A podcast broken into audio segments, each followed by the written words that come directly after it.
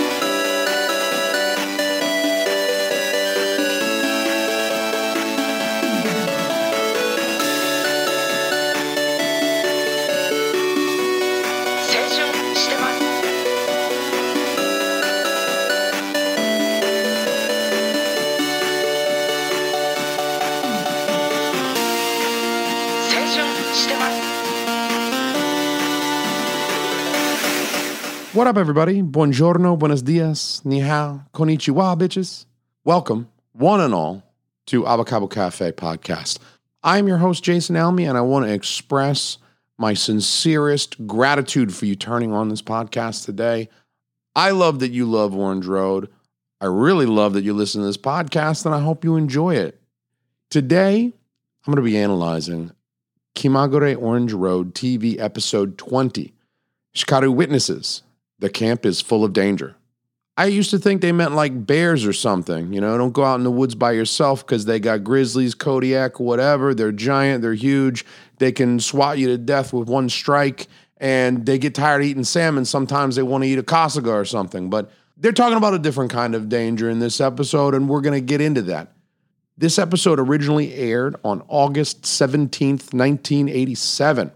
It was directed by Matsuzono Hiroshi, who is back after having directed episode 5, which is the problematic part time job episode, as well as episode 10, the foreboding dream of Shikaru chan dying, and episode 14, which was the foreboding dream of Kasuga and breaking up on Tanabata. So this is Matsuzono's fourth episode, and the previous two, because they were so heavily involved in the foreboding dream power element, leaned heavily on uh, Kasuga's ESP power. However, in today's episode, we don't get as much of that. I think it's a stronger episode for leaning away from the power a little bit. There is, of course, some power usage in this episode, and in some ways, it's really quite pivotal to the conflict that Kasuga faces today. But the power certainly gets used, but it's not a really huge part of this episode. It doesn't become the foundation of this episode in the way that Kasuga's foreboding dreams did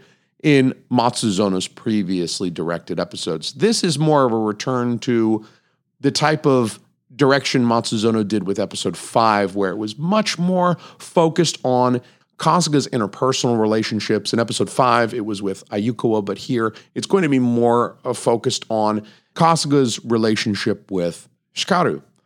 Today's episode was written by Tomita Sukehiro. Tomita wrote episode 4, which is a very Shikaru centric episode. That's the disturbing sea experience episode. Tomita also wrote episode seven, uh, Spark Colored Kiss episode. That's the one where Kasuga tried to lay it on Ayuko after drinking two very weakly alcoholic beverages, but we all know Kasuga's a lightweight. Tomita wrote episode nine, Kurumi, I'll Teach You How to Date, which is really kind of a silly but fun episode, and episode 15, which is uh, Ayuko putting a period to the love triangle. She tries to give up on Kasuga for about five minutes. She tries to not talk to, to Kasuga, but he breaks her down, he wears her down. Like episode 15, this is a very similar, I, I see a lot of similarity between this episode, episode 20, and episode 15, because episode 15 also dealt very much with Shikaru's end of things. We don't often see things from Shikaru's perspective, certainly not as often as we see events through Kasuga's eyes and through Ayukawa's eyes. She's kind of the third rung on that uh, love triangle. I mean, there's a there's certainly a hierarchy to these characters, and Kasuga's our narrator. He gives us all of our voiceover, and all of the stories are centered on him. Ayukawa is obviously our best girl, but Shikaru gets maybe a little bit shorter shrift than the other two.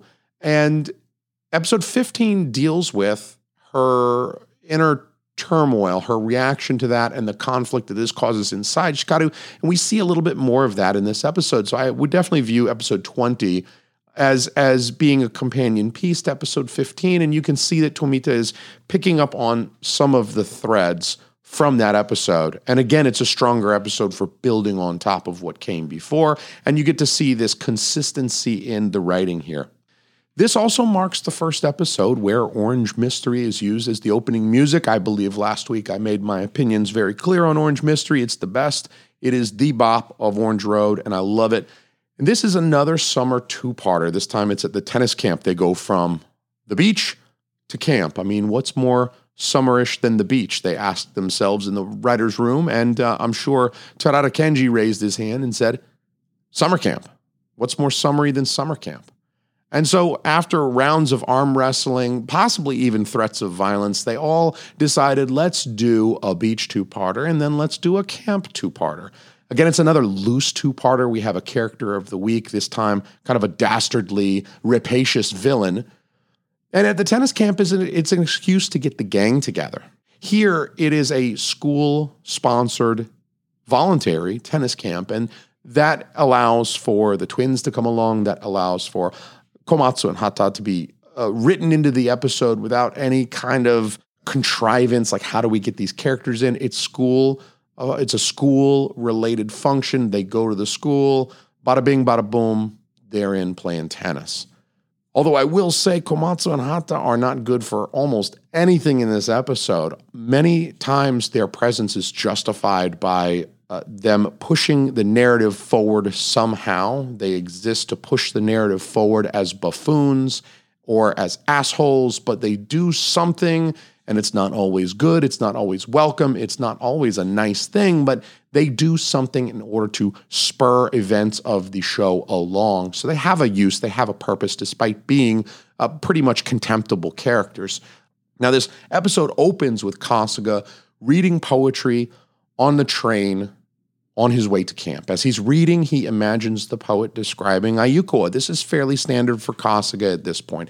It's going to be standard for us to see Ayukawa as a stand in for whatever it is that Kasuga is uh, reading, dreaming, experiencing, whatever. It's not weird at all that that Kasuga was imagining her. She's the one he's always thinking about. We do we do get pretty much the one good use of Komatsu and Hata here in this opening scene as we're introduced to uh, our character of the week for this episode. Again, he's a very uh, contemptible, despicable man, Kitakata san.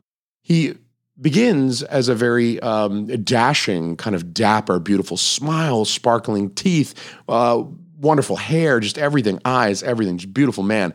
Limiting these characters, these characters of the week, to a single episode is another indication of the era of, of filmmaking that this television series was was was produced during.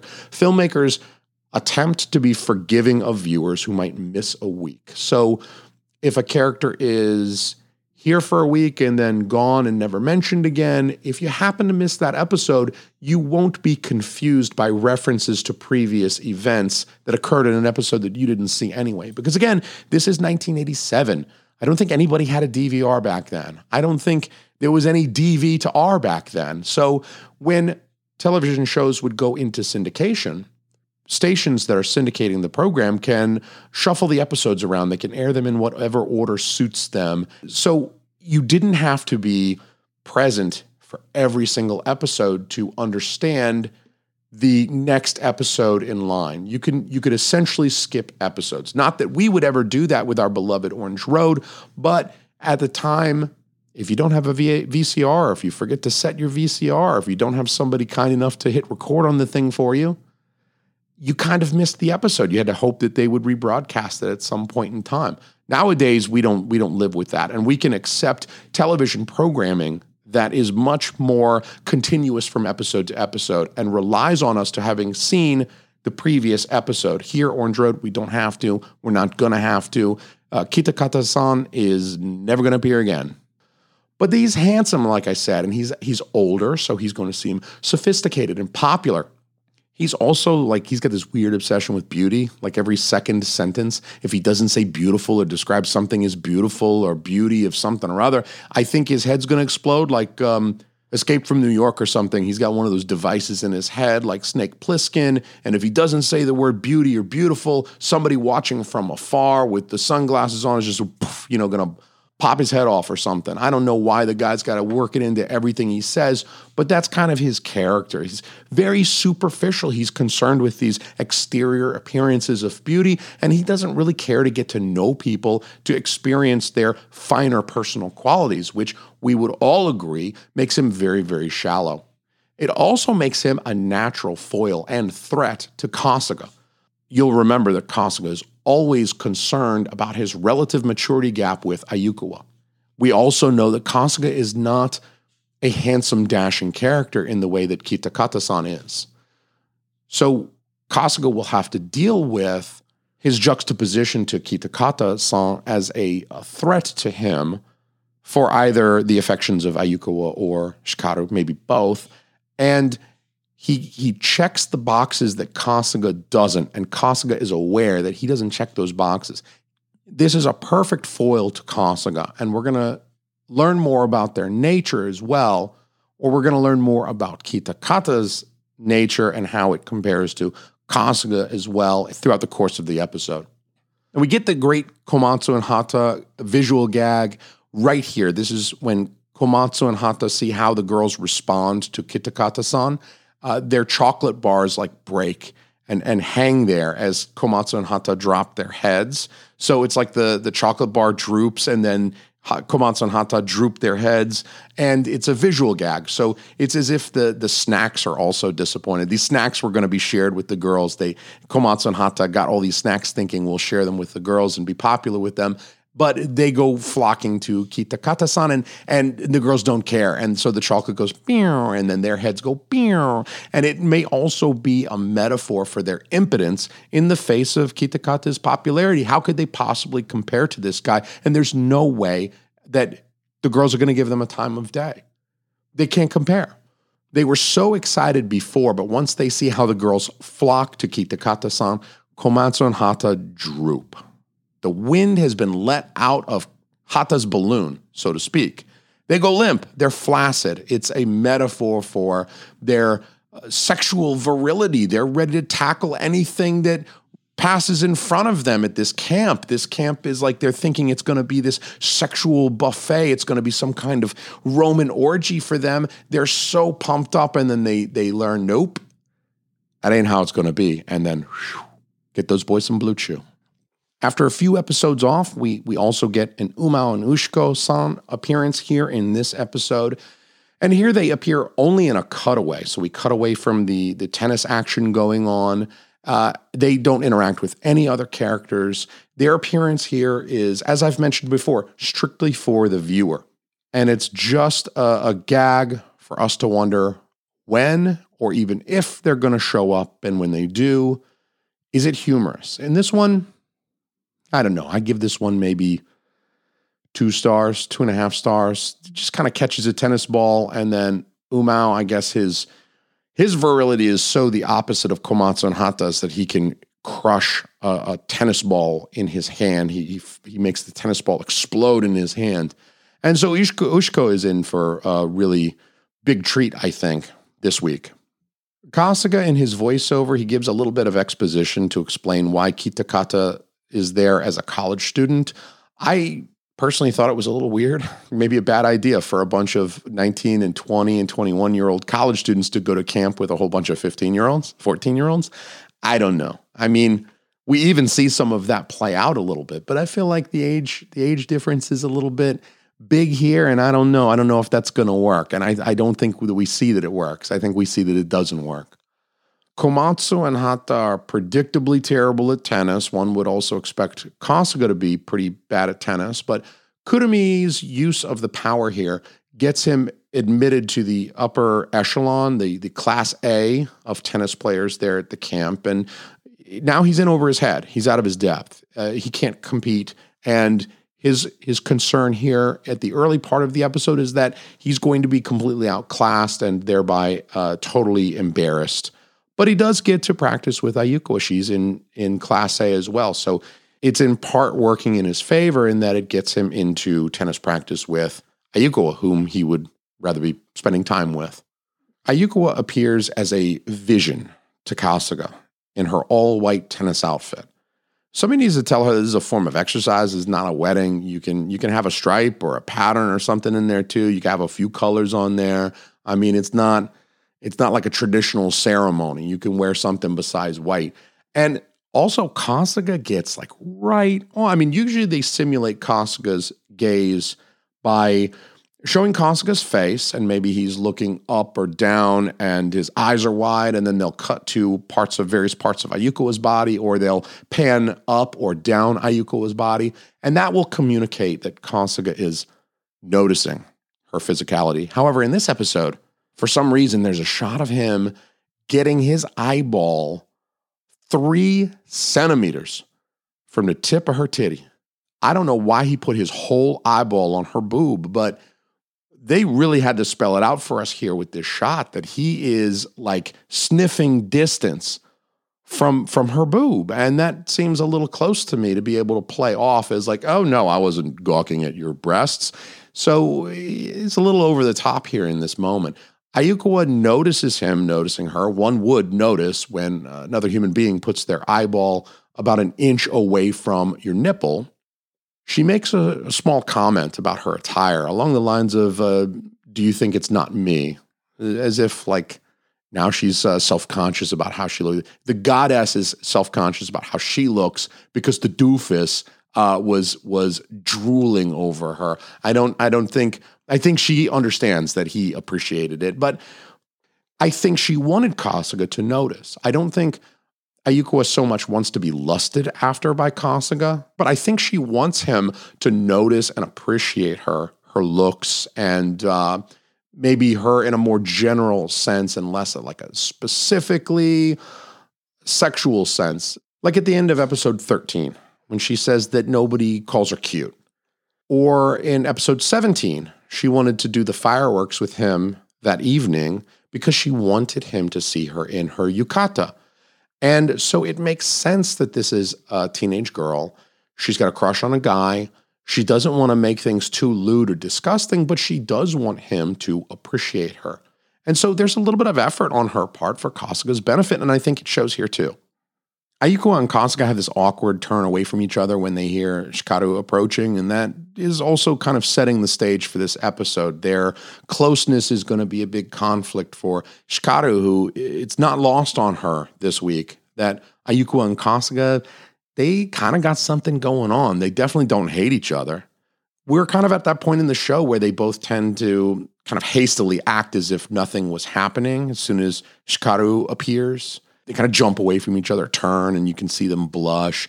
I think this tactic really begins in earnest after episode 15, which was the episode in which Ayuko felt guilty about Kasuga liking her and having a relationship with Kasuga. So she tried to not talk to him for like five minutes. And here in this episode, Ayuko sort of comes to Kasuga's defense about getting into the higher tennis class.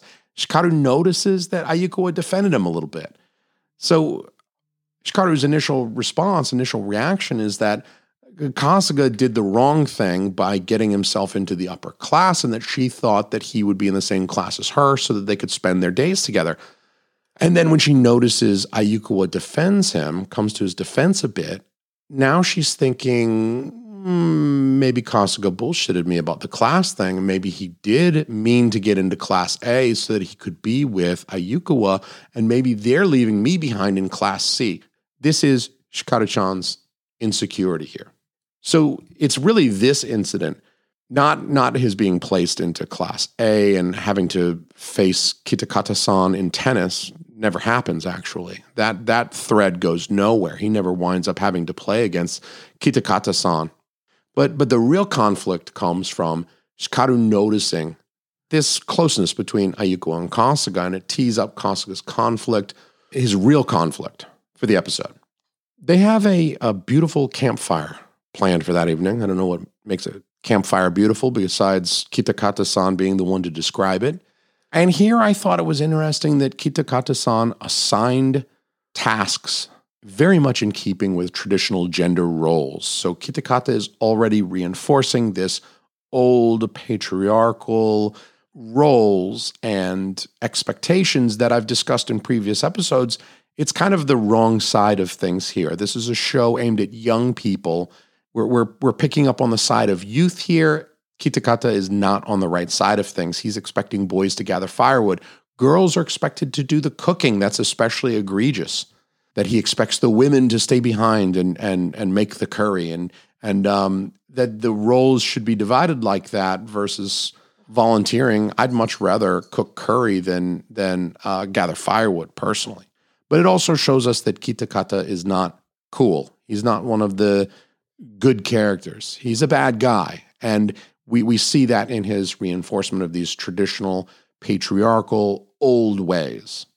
Where this episode really got interesting for me, Kitakata's interaction with Kasuga while Kasuga's collecting firewood, that whole thing really teed up a thread that I thought that they were going to follow, and it just fizzled right here. But Kitakata is kind of doing his everything, his beautiful routine with Kasuga while talking to him, kind of leaned up uh, against a tree. He's he's got his like charm on already. You can tell that Kitakata is trying to work his charm a little bit here with Kasuga.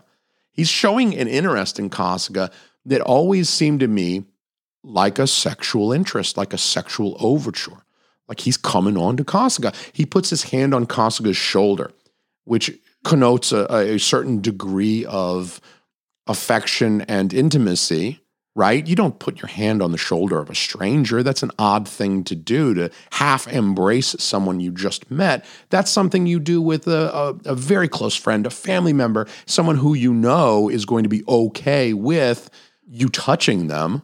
Right? That's why we don't touch strangers, or we shouldn't at least, because you don't know if that stranger wants your hand on them. But he puts a flower in Kasuga's breast pocket as well after sniffing it. So I'm just thinking, wow, this whole dashing lady killer thing is a facade. Just like Yusaku, he's after Kasuga. He's going to give Yusaku a little bit of competition. The animators even show Kasuga's face. They animate Kasuga's face as bewildered. He's taken aback. He doesn't know what's happening during this conversation. And it could be that he's intimidated right now at the prospect of having to play tennis against Kitakata, who is extremely athletically gifted with tennis, or it could be that he is not expecting Kitakata to actually pursue him sexually. That that's he was not prepared for that. I wasn't prepared for that, and I thought, what an interesting direction for this character of the week to take. But they don't wind up going there at all. That's that's not the way that it's going to be. Even though I thought that the the thread was very interesting. I'm not sure if this interaction was meant to intimidate Kasuga because he sees Kasuga as a threat, given how close and chummy Kasuga is with Shikaru and Ayukawa, who we're going to realize that Kitakata has his eye on. But it seemed more like an overture to me than intimidation.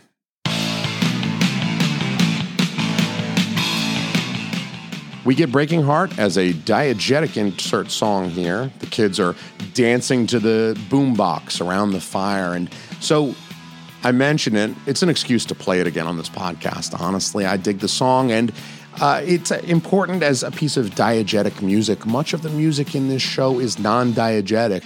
When the characters are in the forest and there's some uh, instrumental background music playing, they can't hear it. The trees aren't playing music, but here, they make a point of animating the boombox, and there's a signal coming out of the boombox, and there's music, and everyone's dancing, which means the characters do hear this song here. So it's kind of a piece of trivia, I guess, but this is a diegetic insert song. Unlike uh, episode 11, Don't Ring the Wedding Bells, when we see Kasuga tearing through the streets and we get an insert song. Can't interrupt this. And that song is non diegetic. Song here, everybody can hear and everybody can enjoy. This is Breaking Heart. Google that if you want to check it out on uh, on the YouTube or wherever. Now, Kasuga never does wind up meeting Shikaru for dinner. We even see Kasuga moping around the campfire, I guess, as this song is going on. But for some reason, he doesn't want to meet up with her, I guess. There's a point in time at which Kasuga would probably be better served to make some kind of decision about Shikaru. His general negligence of her causes problems during this episode, just as it did in episode 15. When he neglects Shikaru, that's when things get bad for her. I mean, she notices his neglect. He persists in blowing smoke up her ass to try to keep things cool with her, as if they're going to maintain this facade of dating. And he keeps her around. I don't understand why he's doing that at this point, I guess. This episode is really about the dynamic between Kasuga and Shikaru. I mean, Ayuko plays an important role too. She's a main character, but this is not this episode is not so focused on Kasuga with Ayukawa and their pairing. So it, it doesn't really feel like Kasuga and even Ayukawa during much of this episode are really thinking things through. Their relationship with each other and their relationship with Shikaru and how Shikaru is going to feel about the triangle dynamic. Because she seems less aware of it throughout the television series than either Kasuga or Ayuko, who are both very aware of the, the love triangle that's happening. Most of the time, Shikaru seems oblivious to it. And so Kasuga not ever meeting Shikaru for dinner after telling her he would, it means she's going to come looking for you. And you can expect that. When she does find you in the woods practicing your stroke with Ayukawa, there's going to be a problem.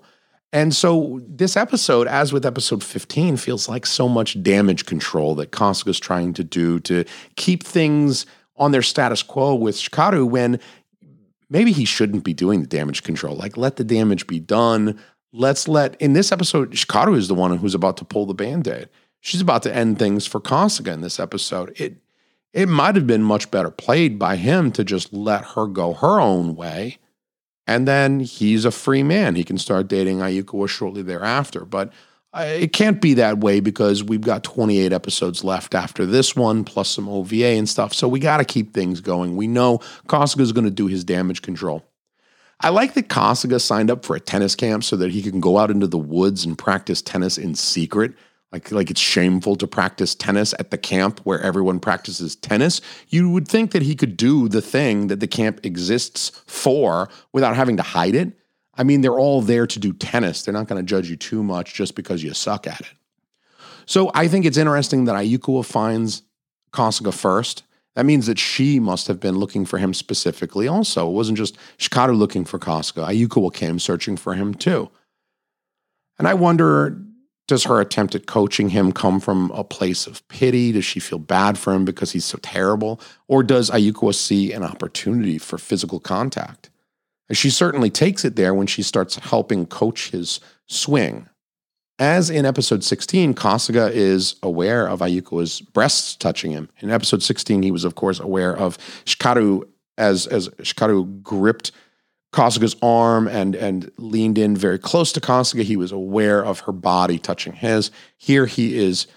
He's a 15 year old boy. Again, what 15 year old boy is not going to be aware of some boobies touching him? That's just how it is for 15 year old boys when they're into women. I actually kind of think that Ayuko is using this as an opportunity for physical contact with Kasuga.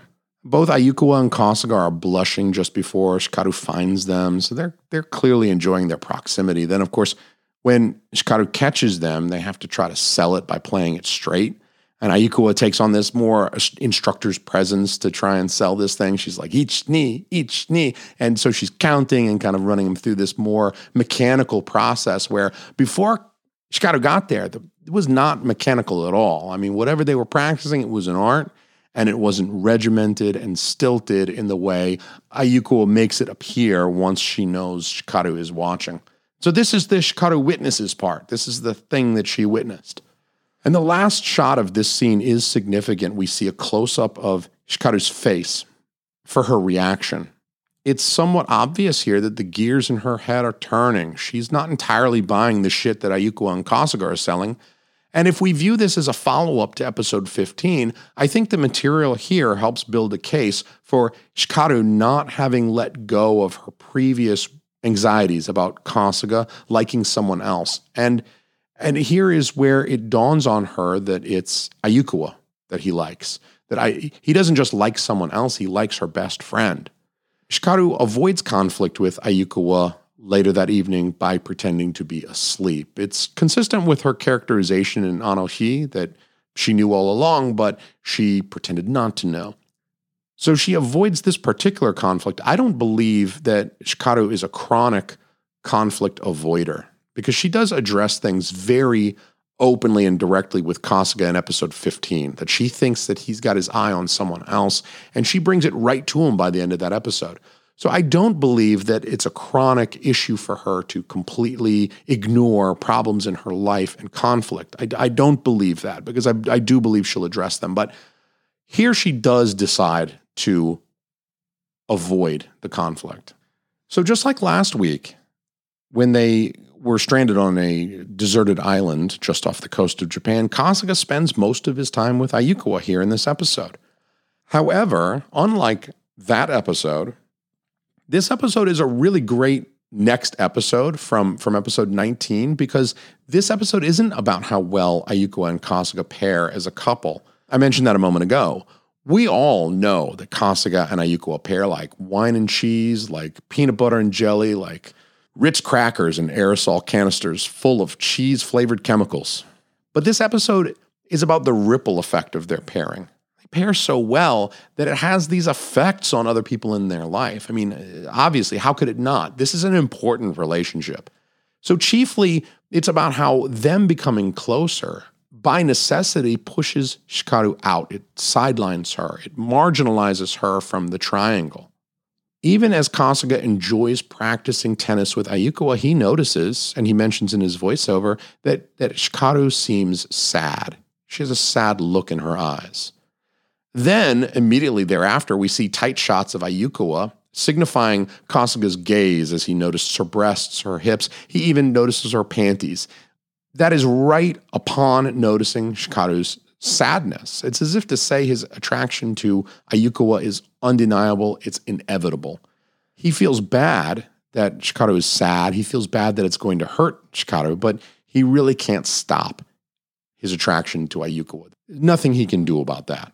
But his temporary distraction by Yuku's body does serve a narrative purpose. He was too distracted to notice when Hikaru left the tennis court. Only then does he actually go after her. But again, by now, he's just doing damage control. He lets things get about as bad as he can, and then he goes after her. Now, Kitakata, he's really trying to be a lady killer here. Maybe literally. He gets Hikaru to jump out into the lake and she's going to drown. I didn't mean that literally, but maybe maybe he's a figurative lady killer and a, a, almost becomes a literal lady killer as well. He admires Hikaru's looks, but even here, he's subconsciously making her feel like she's not quite good enough yet. For instance, Kitakata tells her that she'll be beautiful in the future when she gets to senior high school, that she will be beautiful. And it doesn't really have much to do with her state now, it's about where she's going to be in a couple of years. This calls back to her original insecurities as expressed in episode 13. That's her transformation episode, in which she made a concerted effort to, be, uh, to appear older, more sophisticated, more sexy. Telling her that she will be beautiful when she's older and more mature seems to reinforce those insecurities. Kitakata seems like he's from the school of don't take no for an answer, right? I mean, maybe he's uh, doing sales and marketing in college because this guy's not taking no for an answer when he really should. Hikaru initially does not want to go out on the lake with Kitakata. She's like gripping the pier. But when she hears Kasuga calling for her as he's looking for her, we cut immediately to her out on the lake. This is a very effective use of what is a pretty simple editing technique here, but very effective. Like as soon as she hears Kasuga, oh, okay, we can go on the lake. But it also provides Kitakata an opportunity to attempt to assault Shikaru as, as he does. It's really right here that Kitakata becomes quite despicable. He's not unlike Komatsu and Hatta once you get past his much better looks. He's way too rapey. Granted, even a tiny bit rapey is too rapey. And he's a moron. He throws the oar at Shikaru instead of reaching to her with it. It's reach, throw, row, go, bro. That's how it's done. Okay. If someone's drowning, remember reach, throw, row, go. And that's the hierarchy of how you're supposed to save somebody when they're drowning in terms of safety for the rescuer. He's inept. He can't swim despite being this superior tennis athlete. This guy takes pride in his athletic ability, and yet he can't even do like a little dog paddle to save Shikaru? Ridiculous. Kasuga says nothing. He simply acts. He goes straight to Shikaru's rescue. And in that way, the initial comparison between Kasuga and Kitakata seemed to go in Kitakata's favor, that he had the looks, he had the charm, that Kasuga doesn't. He's got the air of maturity that Kasuga doesn't. And yet, when the rubber meets the road and Shikaru-chan needs saving, Kitakata is worthless. And Kasuga jumps right in, saves Shikaru when it needs to be done. In my opinion, he busts Shikaru's chops a little too soon about being a burden. She really wasn't ready for him to call her a troublemaker and, and act that way, like she's so burdensome. That was not what she needed to be hit with in that moment. And Ayuko witnesses everything. She witnesses all of these events unfold. She sees Kitakata's cowardice and ineptitude, and she sees Kasuga saved the day and really step up where Kitakata was worthless. Somehow, Kitakata has the temerity to look Shikaru-chan in the eyes again so soon after being such a useless turd while she was drowning. And still, the man has no shame. He is able to invite her out for the evening or somehow make plans with her. And that really shows us that Shikaru is capable of getting fed up with Kasuga. She perceives when she's being mistreated. She can feel that he's not that into her. This episode, as well as episode 15, show us that Kasuga's neglect of Shikaru is the biggest wedge that could drive Shikaru away and out of that relationship. Shikaru does have a standard. I mean, for all the times he's left her on the roof of the school, gazing at the sun, probably blinding herself, looking for a UFO that he pointed at so that he could go catch up with Ayukawa, she does notice this shit. And a lot of episodes, we don't see her noticing. But in this episode, as in episode 15, we see that she notices this stuff. She might choose to avoid conflict at times. She kicks the can down the road sometimes, but she's noticing these things. Kitakata reveals that he was playing both ends against the middle. He was pretending to be interested in Shikaru in order to get Ayukawa alone as their cabin mates. He gets Shikaru out of the cabin to go ostensibly meet him for a date that evening in order to get Ayukawa alone, and now he can make his move it really kind of struck me that that Kitakata and Kasuga as foils for each other in this episode have a similarity as well. They both try to juggle the women. Like Kitakata, Kasuga prioritizes his pursuit of Ayukawa because he prefers her to Shikaru. Uh, but he does try to do damage control whenever necessary. Unlike Kitakata, Kasuga seems less manipulative. Kasuga is just more inept at relationships. Kitakata seems to be purposefully manipulating Shikaru, where Kasuga is just acting in an ill advised manner and trying to preserve her feelings and acting out of empathy versus uh, Kitakata seems to be acting out of malice. Uh, therefore, Kitakata is not a sympathetic character at all, as I said, despicable, where Kasuga is a sympathetic character. And I think this is another episode that is a good one for Kasuga's character. True, he's neglectful of Shikaru. True, he prioritizes his time and relationship with Ayukawa over Shikaru. But still, he's not going to stand there like a goof and watch her drown like Kitakata was prepared to do. And so Kasuga is not dashing. He's not. He's not handsome. He's not uh, especially charming. He has his charms, no doubt, particularly when he's pretending to be Yusaku and doing a Yusaku impression. But even still, Kasuga's more reliable. He's a guy you can count on because he's going to dive into the water to save your ass if you're drowning. He winds up being more of a man than Kitakata. Kitakata gets his ass kicked by Ayukawa, and, and he gets the one advantage that he has taken away from, stripped of him. By the end of the episode, he's missing a few teeth. He's looking very battered. His eye is bruised. His his face is red from getting hit and beat up. And so, without his looks, he's really no better than Komatsu or, Hatta. He's just this douchey, would be sexual assailant uh, who really doesn't have a place in this series anymore. Interestingly, Shikaru actually went off to see Kasuga, maybe before she was going to meet up with Kitakata, or maybe instead of meeting up with Kitakata. We, we, as the audience, just presumed that she was going to meet up with Kitakata, and that's why she was leaving the cabin. Shikaru questions Ayuko before going. She asks about the dance. She asks if Ayuko is going, and the question seems pointed in hindsight, as if she went by Kasuga's cabin to verify what Ayukawa said that that he was really sleeping. Maybe she suspected that that Kasuga and Ayuko were going to meet up, and and so Shikaru had to confirm that Kasuga was there. Kasuga is, of course, exhausted from rescuing Shikaru and uh, overusing his power. We saw in the last episode that overuse of the power, he completely passes out. So he's he's out. He doesn't even notice when Shikaru goes to strangle him. And she goes in for it right there. She's about to wrap those hands around his neck there. Maybe comedically, like in his dream, he he dreams that Shikaru is strangling him, but it's a sort of a comedic image of of her um, not necessarily wrapping her hands around his throat, but but grasping him very firmly by the collar, which is a, a little bit less lethal so maybe she was going in for a comedic strangle. I mean, sometimes you just got to comedically strangle the person that you're uh, in love with every now and again when they're super annoying. And Shikaru clearly subscribes to that particular notion.